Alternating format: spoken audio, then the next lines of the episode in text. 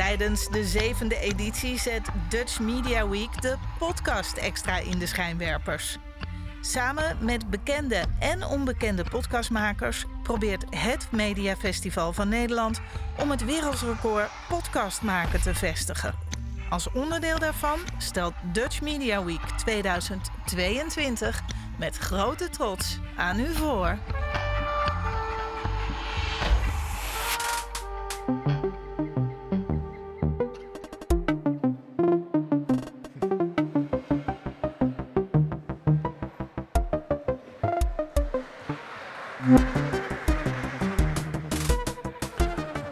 Rotterdamse uitleendiscotheek Muziek, Muziekweb bouwt sinds 1961 aan een van de grootste Europese collecties van CD's, LP's en andere geluidsdragers. Daarnaast heeft het een actieve website waarop de gedigitaliseerde collectie is terug te vinden. Aangevuld met biografieën van componisten en artiesten, beschrijvingen, playlists en artikels. Sinds 2022 maakt Muziekweb onderdeel uit van beeld en geluid. In de podcast Muziekweb stellen wij ons voor en praten we met Muziekweb-medewerkers en experts over hun achtergrond en muziekliefde, het catalogiseren van muziek en het toekennen van muziekstijlen. Welkom bij de podcast Muziekweb. Naast mij zit Jur Vermeijs en wij hebben samen als gast, nu ga ik het goed zeggen meteen, Thomas op de kool. Op de koel. Thomas op de koel. En we gaan eerst even naar een muziekje luisteren.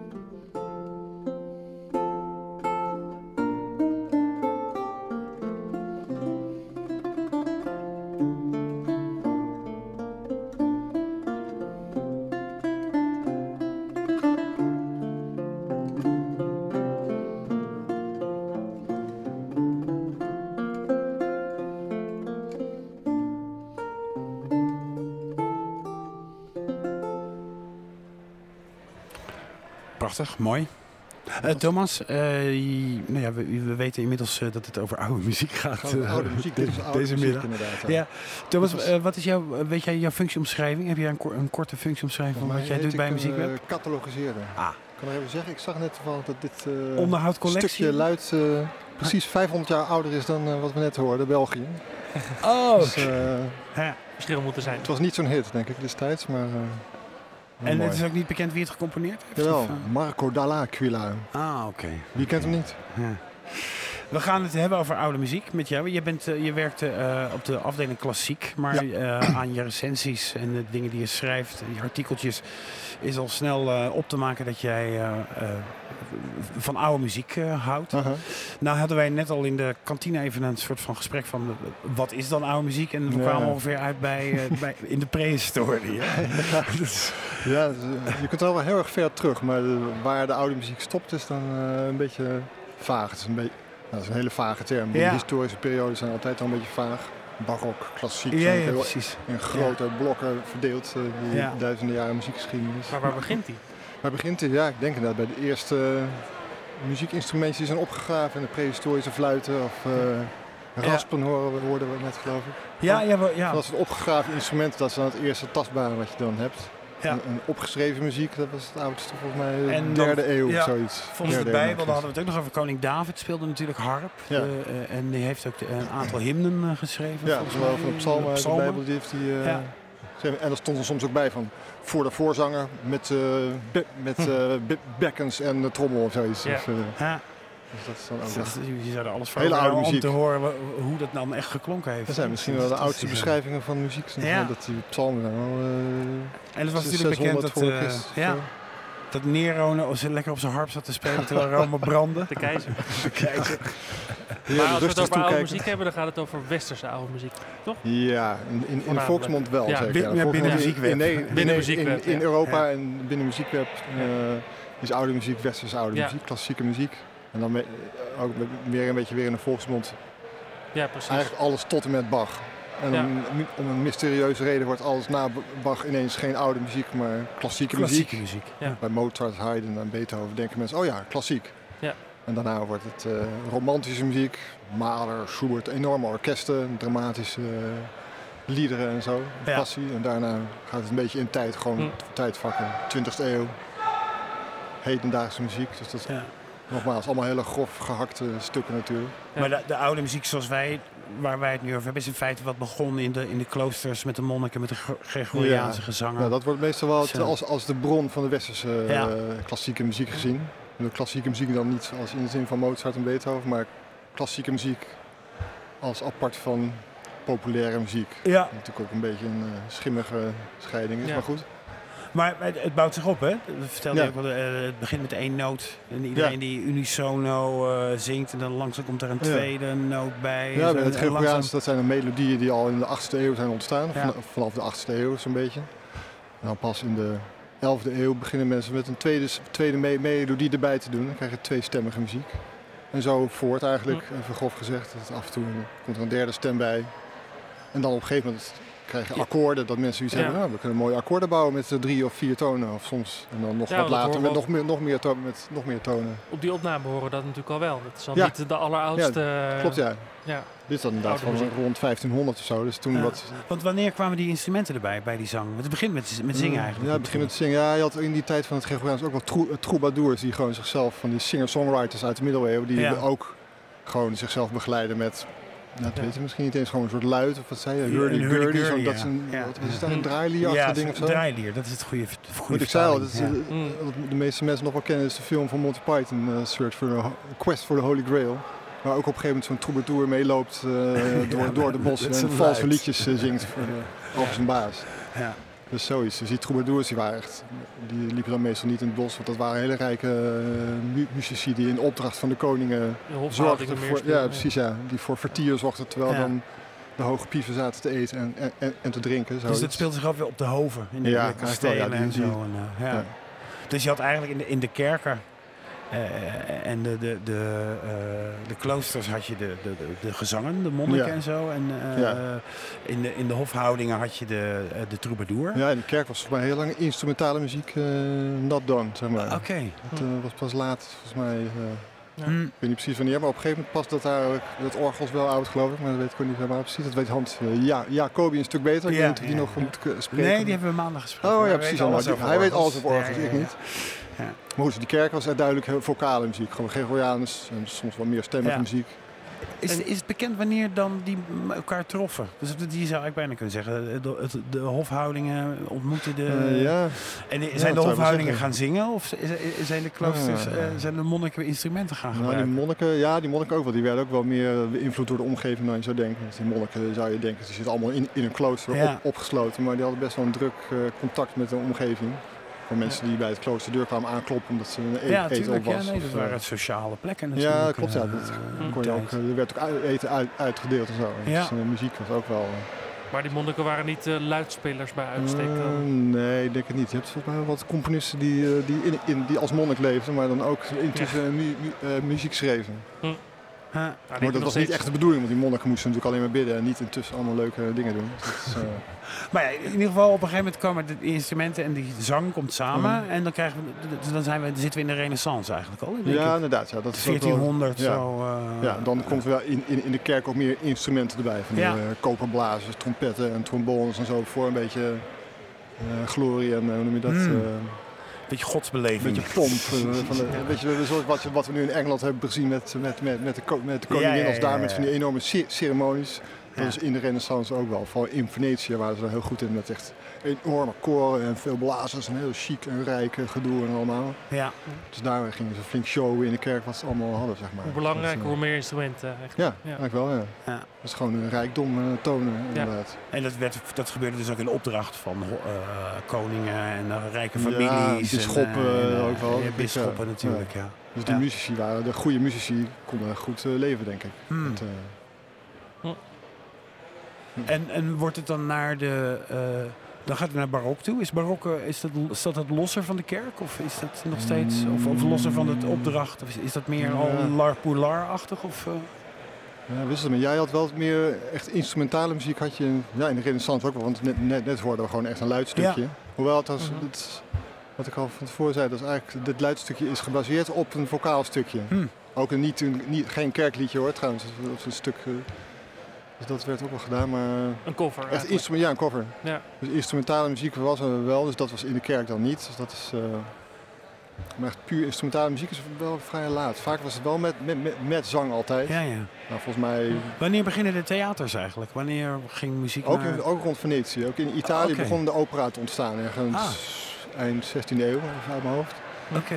Daar begon de op, eh, Claudio Mon, Mon, Mon, Mon- Monteverdi. Ging, Mhm. eh, die heeft volgens mij, misschien niet de eerste opera, maar een van de eerste opera's is van zijn hand in elk geval. En hij is dan meteen ook een van de beroemdste opera-componisten uit die periode. Mhm. Dus- en dat was ook in, in, in en rond Venetië. Dat was echt een- toen echt de, de plek waar je moest zijn voor de nieuwe muziek, zeg maar. Mhm. En Monteverdi maakte echt nieuwe muziek die mensen nog nooit hadden gehoord. Ook, Ja. eh, een hele andere soort stijl. Niet, de muziek daarvoor was hele brave kerkmuziek, gewoon een mooie stemmige Gregoriaans en brave stuk. En Monteverdi bracht er veel meer passie in ineens. En ineens was het eh, echt, eh, ja, Je heeft ook blijvend daarmee de Italiaanse opera. ja, is dat natuurlijk het, altijd de, de passievolle Italiaans nu nog steeds ja, dat, dat, dat, grande... het show- een beetje show, zeg Ja, maar. dat is precies. wel eh, typisch romantiek. Italiaans inderdaad, Ja.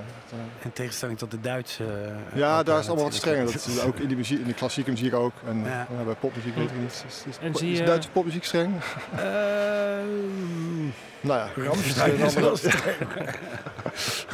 En zie je nu nog veel, ehm, veel uitvoeringen van dit soort muziek? Of, of wat je bij de- muziek bij binnen ziet komen aan, aan bijvoorbeeld nieuwe uitgebrachte cd's en opnames? Ja, van oude muziek is wel populair. Ja. Zeker Ja. In, in, eh, Ne- in, in Nederland is oude muziek heel erg populair. Dat is in.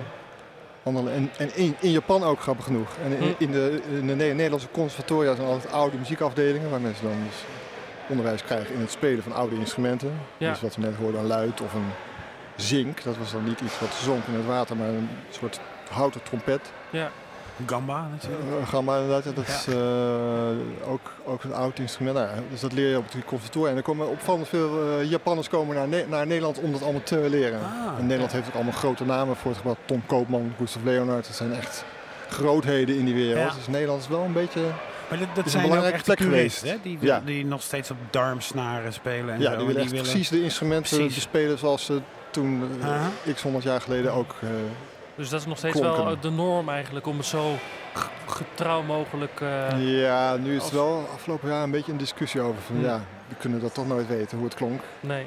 Wie weet wat ze allemaal uitspookten in die tijd, ook bij, die, eh, bij Ja. de koormuziek. En nu hebben, zijn er wel een paar ensembles die expres heel erg gaan improviseren. en- Of expres vals gaan zingen een beetje, een beetje volks gaan zingen of zo. Dus Mm. zoiets van- ook, Ja.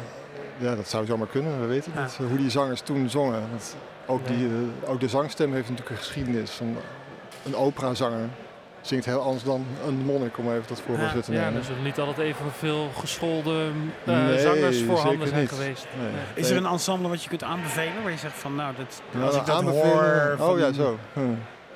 Nou, een, Ne- een Ne- Nederlands ensemble wat heel mooi zingt, vind ik, is eh, Capella Pra- Pratensis. Die zingt eh, muziek uit de Renaissance, dus tussen 1400 en 1600 een Ja. beetje. Die zingt heel mooi, vind ik zelf. Maar dit, sommige mensen vinden dat veel te, veel te mooi, eigenlijk. Hmm. Er is ook een Belgische club, Grain de la Voix. Dus dat zegt dan een beetje, de, ik weet niet hoe ik vertaal dat, de gruizende stem of Ja, zoiets. Dus die zingen gewoon expres lelijk. Dus als je dat hoort, denk je Ja. echt van, die mensen kunnen niet zingen. Ah. Maar ze doen het expres. Oké. het expres juist een beetje Ja. ballen erin brengen, zeg maar. Dat, eh, Wij- wij kunnen er ook solliciteren. of, eh, ja, dat, eh, misschien moeten wij gewoon met z'n drieën naar. eh, maar dat klinkt heel... Dat, eh, nou, had ik daar een voorbeeld van moeten... Want dat, is wel een heel, dat zou je niet verwachten als je aan oude muziek denkt. Dan denk je plechtig Nee. en netjes en beschaafd en zo. Maar dat, zij doen het expres helemaal niet beschaafd. Oké, ja.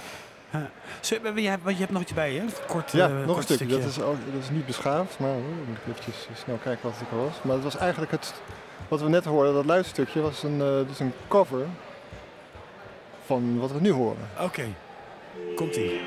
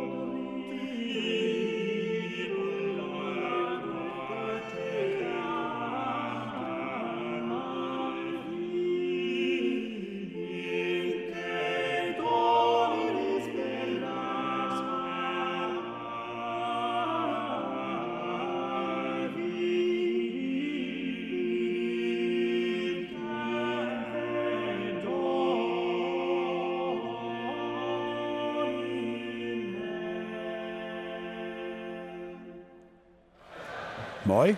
Dat Mooi, is van mooi. eh, Josquin de Pré. En, en dit was wel kerkmuziek, denk ik, of niet? Ja, klopt. Ja. Hoeveel Dus ouder is ik dit zei dan, net dan niet, eh, wat, we, wat we eerst hoorden? Dit is even oud, ongeveer ook Oh, even eh, oud uit vijf- dan, ja. rond 1500 zo'n beetje. En dit is een, een van de bekendste Vlaams-Nederlandse co- componisten uit eh, die tijd. Hoe, hoe was de naam, zei je? Josquin de Pré. Oké. Dan, De toen was alles. Frans in die tijd Ja, natuurlijk. Toen Ja. Nederland en België nog één waren. Grappig, komen we weer op België. dat, eh, goed, hij, wo- hij woonde volgens mij ergens in Noord-België of zo. Dus, eh, Hm. het was een hele school rond die componist. Allemaal componisten uit Ne- Nederland, die trouwens allemaal naar Italië gingen. Om daar, de, in Italië hadden ze zoiets van, oh in Nederland, of in, in Nederland, België, zeg maar. Dat noemden ze toen anders, maar goed. Daar hebben ze goede muzici. Dus ze gingen die allemaal over de Alpen heen naar Italië om daar hun te laten zien eh, hoe ze die muziek maakten en zo. Dus dat, Hm. is, eh, was echt toen zo'n exportproduct. Oké. Thomas, eh, hoe, lang werk jij al bij eh, Muziekweb? Ja, eh, 17 jaar. 17 jaar. Bijna, of bijna, even kijken, ja, 2023, eh, 2005, al bijna 18 jaar. Ah, Oké. Ja. nou ja, waarom? Dus je hebt het in Ja, toch, denk ik. Ja, absoluut, ja, zeker. Zeker. En, ehm, ik begrijp dat je, eh, je hebt het ons al verteld wat je, gestudeerd hebt. Je hebt eh, eh, eh, we spreken over oude muziek, maar je hebt juist elektronische muziek ik, ik heb eh, gestudeerd. elektronische muziek gestudeerd. En Ja. Toen ik ging studeren wist ik niks van dit, dit, dit soort muziek kende ik niet. Mijn ouders waren wel met klassieke muziek bezig, maar niet met deze muziek. Waar kwam dat Dus vandaan dan? Jouw liefde voor oude muziek? Nou, dat kwam heel erg geleidelijk. Want de elektronische muziek hebben we gestudeerd in Den Haag. En de opleiding is so- sonologie aan het conservatorium daar. Dus daar leer je gewoon elektronische muziek componeren, maar dan Ja. niet de populaire elektronische muziek, maar klassieke elektronische muziek. Technische... Dat Ja, piepknormuziek zeggen ze dan. ja, ja, eh, de, de de Stockhausens en de, Ja, de, precies, de en zo. Ja. ja. Inderdaad. Dus daar was ik dan heel erg mee bezig. En, maar ik wist wel snel van, nou, hier ga ik geen droog brood mee verdienen met dit, met dit vak, zeg maar. Dus toen dacht ik, nu ga ik muziekgeschiedenis doen in Utrecht. In de iets wat naïeve veronderstelling dat ik daar wel geld, grof geld mee kon verdienen. Maar dat, eh, maar dat was wel heel leuk. Toen leerde ik in Den Haag al- meest rare elektronische muziek kennen en in Utrecht alle andere muziek ook Ja, nog. de oorsprong. En Ja, in precies, Utrecht ja. kwam je in aanraking met die oude muziek. Daar, Ja, die, daar, eh, ging ik in, de koor, in, in, in, in een koor zingen en daar zongen ze ook gewoon niet alleen maar 20e eeuwse muziek. Maar, nou, vooral geen 20e eeuwse muziek trouwens, maar vooral 19e eeuwse en 18e eeuwse. Ja, dit Dat soort harmonieën wat we net hoorden. Dat, Ja, ook wel trouwens, eh, inderdaad, ja. Dus dan dacht ik, oh, dat is ook mooi. Dus gaandeweg ben ik steeds meer... Eén leraar bij, dat, eh, bij muziekgeschiedenis die zei ja, dat is Gregoriaans, dat is mooi. Dat, maar je kunt het alleen maar begrijpen als je het zingt. Dus toen dacht ik, oh, nou, leuk zingen. Dus dan, eh, dus heb ik dat leren kennen. Dus gaandeweg ben ik steeds meer naar die oude muziek toegegaan. Ja. Ja. eigenlijk met me- medeneming van alle andere muziek die ik al kende. Van eh, rare elektronische popmuziek tot rare elektronische klassieke muziek. Nou ja, dit- ik- er is En, natuurlijk eh, een voor de hand liggende vraag. Dit is eigenlijk, dit zie, je, zie je verbanden. Ja. Eh, Ehm, ja, nou, ik zei net al, soms, sommige dingen van dit Gregoriaans is wel een beetje... voor sommige veel mensen een beetje iets duisters. Donkere kerken Ja. en eh, van die donkere kloostergangen en zo. En dat, dit heeft sommige elektronische muziek ook wel heel sterk. ja, klopt. Ja, dat eh, heeft ook wel iets duisters. Dat heeft van, had, had mijn vader wel eens gezegd. Van, ja, je houdt van die beetje donkere muziek met veel galm en een beetje eh, zoiets dergelijks. Ja, ze noemen dit ook gothic natuurlijk. Dus, nou, en, precies, en dat dat gaat dan weer terug naar gotiek van... Heeft ooit, ja. Een vorige medewerker van Muziek, Peter de Koning, heeft een keer een stukje geschreven over dat al die metalbands hebben van die gotische le- eh, le- Ja. letters Ja. vaak waar ze hun bandnaam mee... eh, ja, onleesbaar. dat ze dan, eh, Ja. ja. Ja, dat valt wel op. ja, Het spreekt tot de verbeelding blijkbaar. dezelfde liefde voor donkere, de Ja, donkere zoiets, ja. kant. Inderdaad, ja. en speel jij zelf buiten het zingen ook nog eh, instrumenten? Ehm, of, eh, Ja, ik, nou, ik heb wel piano gespeeld. Dat, toen ik trots bij het conservatorium zat, toen dacht ik, nou, ik ga gratis pianolessen. Dat is lekker. Als bij, bij, Ja, ja. bijvak piano. ja, Ik was lang niet goed genoeg voor wat ze daar... Maar ze hadden zoiets van, oh leuk, iemand die elektronische muziek doet... die ook nog een gewoon instrument wilde spelen. Dus dat vonden ze goed. Maar ja, ja, ja. goed, het was wel heel leuk. Dus ik speelde de piano, maar nu bijna niks meer. Dat komt er eigenlijk niet van. Nee, nee. Dus dat, eh, nu zing ik ook niet zo heel veel, veel meer. Want we hebben drie kinderen, dus dat schiet niet op. nee, precies. Op de kinderliedje na. Die gaan nog wel op de piano. Nee, de piano is even de deur uitgegaan voor, Oh. in plaats van een box. Ah, oké. Dus de piano is uit logeren. Maar je, je, je bent voor muziek natuurlijk de hele dag bezig met muziek. Ja, ja, eh, inderdaad. eh, eh, doe, doe je eigenlijk alles of ben je, heb je dat een verdeling met de andere mensen die bij de klassieke afdeling Ja, meestal dat ik ook bij, bij de nieuwe cd's vaak de, de, de oudere muziek doe. Oké. Dus dat eh, De wel een er beetje. meer de romantiek eruit pakken. Ja, En, precies. eh, Hans, eh, ja, Hans Jacobi is dan meer, eh, sowieso orgelmuziek doet hij sowieso allemaal. En ook meer de, de echt een romantische klassiekers van Mahler en, Ja. en Beethoven nog en zo. Ja. En Corinne, die is van opera. Dus Ja, we dat hebben is wel een beetje zo, dat is gewoon net wat ieders voorkeur is. Ja. Die daar het meeste mee bezig is. Maar hoewel we op zich wel alle stijlen ook kunnen catalogiseren natuurlijk. Zodat gewoon iedereen alle, zoveel mogelijk verschillende soorten muziek op muziek kan vinden. Dus dat vind ik zelf ook leuk. Zoals Ja. Ja. intussen gebleken is, ben ik dan redelijk alles eten. Dus dat vind ik leuk, leuk aan muziek dat je daar ook met alle muziek kunt tegenkomen. Ja, zeker. Dat is een- de- eh, absoluut een, een doelstelling, denk ik. Hè? Dat, dat, dat, dat, Ja. dat allemaal is. Van, eh, Ja. hoe, hoe, eh, je- we- de klassieke muziek is ingedeeld in, eh, hebben we in tijdsvakken ingedeeld. Hè? Uiteindelijk of daar Ja. werken we aan om dat in een soort van tijdsvakken te... Ja, dat is ooit wel een keer verzonnen inderdaad, van de middeleeuwen tot 1400. Van 1400, 1600 is dan de renaissance. En 1600 tot 1750, de barok, want toen ging Bach dood in 1750. En toen brak dan ineens de klassieke tijd aan in 1750, zogenaamd. En dan, dat is dan tot 1800. En dan heb je de de 19e, 19e Ja. eeuw is dan een beetje, valt samen met eh, wat we dan de romantiek noemen. Ja, ja. Met eh, grootse passie eh, en emoties en heftige orkest-explosies en dat soort dingen. Dat. Ja. En daarna 20e eeuw voor de meer, nou, daar ontstaat steeds experimentelere muziek. Ook zonder akkoorden en zo, maar meer met losse tonen of vreemde klanken. Dat, nou ja, Ja. Zelfs nu eh, eigenlijk de meeste mensen weinig tot niks meer kunnen. Ja. Een beetje met eigen toonladders of je helemaal geen Ja, dat seriële ook. Hè? Dat er gewoon Ja. helemaal geen, te- toch geen toonladders Met zo'n componist, een hele beroemde componist Arnold Schoenberg, die had toen de overtuiging van nou, over, over 100 jaar gaan ze mijn mel- melodieën fluiten. Maar nou, helaas voor hem gaat is niet dat, niet, eh, dat gaat niet werken. En ja, gisteren bij, ehm, hebben we het over wereldmuziek gehad. En toen hebben we het ook gehad over bepaalde muziekvormen vermengen eigenlijk.